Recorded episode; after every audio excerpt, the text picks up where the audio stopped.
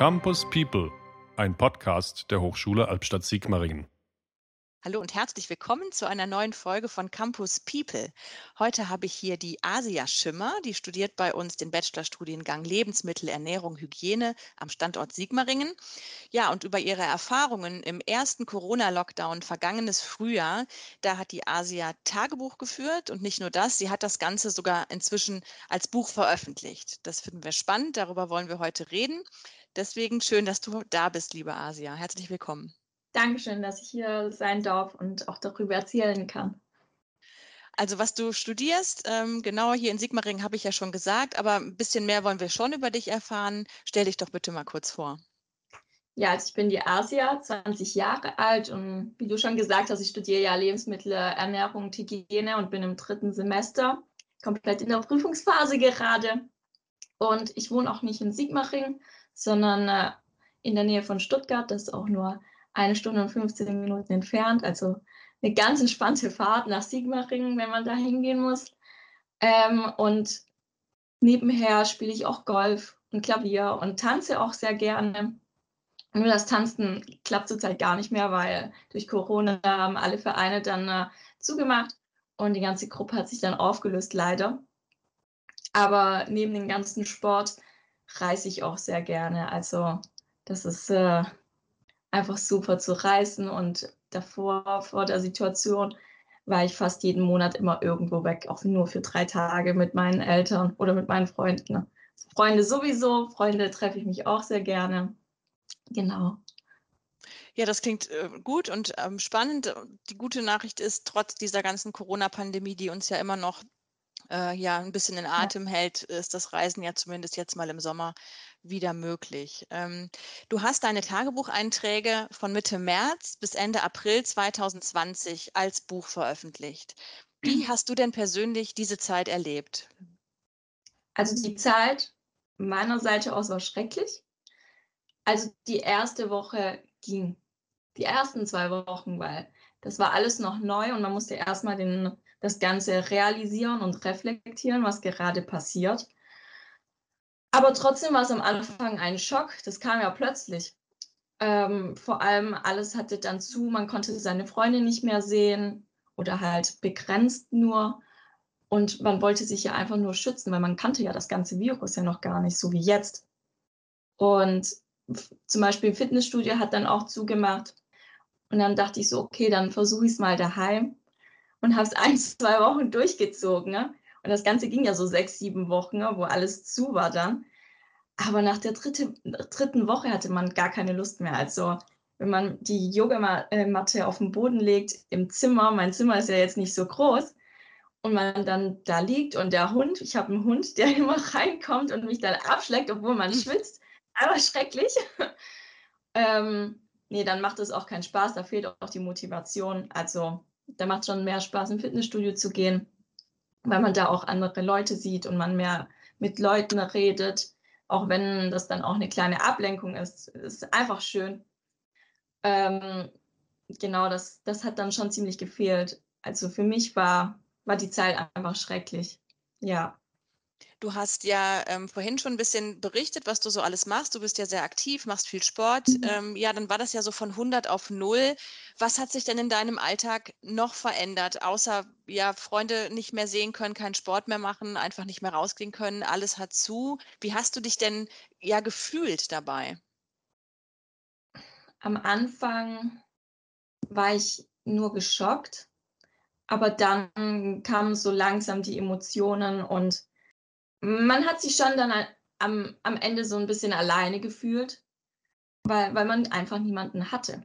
Klar, man hatte ja seine Eltern, ähm, mit denen habe ich auch dann viel unternommen, aber man freut sich auch, wenn man mal wieder rausgehen darf und mit Freunden reden kann, ähm, obwohl ich eine sehr gute Beziehung mit meinen Eltern habe.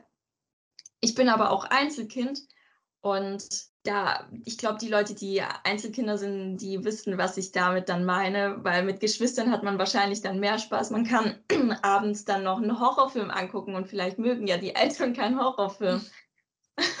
ja, also es war schon nicht deprimierend, aber so in die Richtung ging mhm. das dann auch. Okay, und dieses Alleinsein, hat das dann auch dazu beigetragen, ja, dass du das Tagebuchschreiben 'n bisschen als Ventil benutzt hast? Also, warum hast du angefangen, dieses Corona-Tagebuch, nenne ich es jetzt einfach mal, ähm, ja, zu schreiben? Ähm, die Idee kam eigentlich von meiner Mama. Also, dass ich generell einfach mal ein Tagebuch schreiben soll, ohne mit dem Hintergrund, es dann zu veröffentlichen. Das kam dann ganz ganz am Ende. Und sie hat einfach gesagt: „Ja, ich weiß, ich bin deine Mama, du erzählst mir ja auch alles. Aber es gibt bestimmt paar Sachen, wo du mir nicht erzählst, wie du dich fühlst, generell. Einfach die Sachen, wo man einfach in einem Tagebuch schreibt.“ Und dann dachte ich mir so: „Okay, das stimmt, ich ich fange einfach mal an.“ Und dann habe ich angefangen zu schreiben, habe einfach alles aufgeschrieben, was ich am Tag gemacht habe, wie ich mich gefühlt habe, einfach die komplette Situation. Und, ähm, so kam's auch dazu, dass ich dann 'n Tagebuch geschrieben hat und das hat sich dann auch komplett in die Länge gezogen, also die kompletten 6 Wochen dann. Okay, vielleicht können wir inhaltlich noch mal 'n bisschen konkreter, ähm, eingehen auf das Tagebuch. Was erfahren wir denn in dem Buch über dich? Was ist in dieser Zeit, ja, vor gut einem Jahr alles passiert in deinem Leben? Im Tagebuch erfährt man generell meine Gefühle, meine Emotionen und was ich am Tag alles gemacht habe. Die kompletten Gedanken auch, wie ich darüber denke, meine komplette Meinung dazu. Und auch darüber, wie ich, äh, mit einer Trauer vorgegangen bin, weil die beste Freundin von meiner Mutter ist durch Corona gestorben. Und das Ganze habe ich dann auch alles aufgeschrieben, wie wie ich mich gefühlt habe, wie sich meine Mutter gefühlt hat, weil mir das einfach wichtig war. Man sieht aber auch, dass ich auch viel über Social Media dann auch geschrieben habe, dass die komplette Welt ja nicht perfekt ist, weil so erfährt man, dass die kleinen Sachen am wichtigsten sind und nicht, äh, 'n Post oder diese Likes, wo alle Jugendliche immer drauf achten und einfach perfekt sein wollen. Das ist ja 'ne komplette Gehirnwäsche und man fällt einfach in so 'nen Brunnen.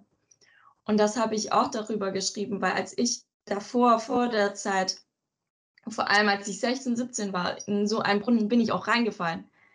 Und ich will nicht, dass solche Leute auch in so 'nen Brunnen reinfallen. Das habe ich auch geschrieben, dass man auch darüber reflektieren soll. Vor allem in so einer Zeit merkt man einfach, dass das einfach unwichtig ist im Leben. Also, hat diese diese dieser schlimme Schicksalsschlag, muss man es ja eigentlich nennen, ähm, der eure Familie zumindest intensiv gestreift hat durch den Tod der Ja. Freundin deiner Mutter, ja auch irgendwie dazu geführt, dass man sich auf die wichtigen Dinge im Leben fokussiert oder dass man dass du vielleicht noch Ja. mal ganz neu darüber nachdenkst, worauf kommt es im Leben eigentlich an? Ja, genau, genau. Mhm. Und worauf kommt es im Leben an für dich? Ähm, dass man sehr viel Zeit mit seiner Familie verbringt, weil es kann ganz schnell einfach passieren und einfach die Zeit nicht un in unwichtigen Sachen investiert. Jetzt hast du ja das Tagebuch dann doch am Ende des Tages nicht nur für dich geschrieben, um vielleicht deine eigenen Gedanken zu ordnen, ähm, das eine oder andere besser verarbeiten zu können. Irgendwann kam ja dann der Entschluss: „Okay, ich versuche mal, das zu veröffentlichen. Ich, ähm, gucke mal, ob ich 'n Verlag finde.“ Wie ging das denn vonstatten? Wie gesagt, am Anfang habe ich ja gar nicht dran gedacht, das zu veröffentlichen. Am Ende habe ich gemerkt, dass äh, dass ich schon ziemlich viel geschrieben habe und auch generell mit den Emotionen und so. Und da dachte ich mir: „Okay, dann veröffentliche ich das“, weil es auch wichtig ist, den anderen zu zeigen, wie sich eigentlich ein Mensch fühlt, weil sonst kennt man das ja nicht wirklich. Also, klar, man kennt das, aber nicht viele erzählen viel darüber, weil das doch eher privat ist. Äh, und das ist ja auch ziemlich privat, aber wie gesagt, man sieht einfach, dass die Welt einfach nicht perfekt ist, sondern, äh, es gibt immer irgendetwas, wo nicht gut läuft. Und das wollte ich einfach den Menschen auch zeigen, dass man trotzdem aufstehen soll und, äh, weiterkämpfen muss. Hast du denn über das Tagebuchschreiben hinaus auch Interesse, ja, vielleicht noch mal was ganz anderes zu schreiben, was Kreatives zu schreiben, einen Roman oder vielleicht ein Sachbuch? Ähm, also, schreibst du einfach gern? Ja, ich schreibe sehr gerne und, ähm, ich habe auch schon versucht, anzufangen zu schreiben, irgendeinen Roman, einfach was auch schön ist und glücklich und, äh, nicht über die Corona-Zeit, sondern etwas, äh, Positives auch zu schreiben. Das, äh, ist auf jeden Fall mein Ziel und ich, äh, hoffe, dass das auch klappt und ich dann auch keine Schreibblockade oder so bekomme. Genau. Ja, wir sind jetzt eigentlich auch schon am Ende unseres Gesprächs ähm, angekommen. Wir wollten einfach nur kurz, ja, gerne mal auf dein Buch aufmerksam machen. Ja, auch in der Hoffnung, dass es vielleicht der ein oder andere liest, sich in den Erfahrungen vielleicht auch, auch wiederfindet und merkt, ja, ich bin damit gar nicht allein oder allein gewesen. Insofern, liebe Asia, vielen Dank, dass du heute da warst und das Buch vorgestellt hast. Ja, ich bedanke mich auch herzlich, dass ich darüber erzählen durfte, über das Ganze, über mein Buch. Ja, das heißt übrigens, das soll natürlich am Ende noch gesagt werden, meine Gedanken hinter der Maske. Es äh, kostet 14,50 Euro und ist sowohl im stationären als auch im Online-Buchhandel erhältlich. Ich sage es nochmal, meine Gedanken hinter der Maske von Asia Schimmer. Jetzt wünsche ich allen Hörerinnen und Hörern noch einen schönen Tag und bis zum nächsten Mal. Das war Campus People ein Podcast der Hochschule Albstadt-Sigmaringen.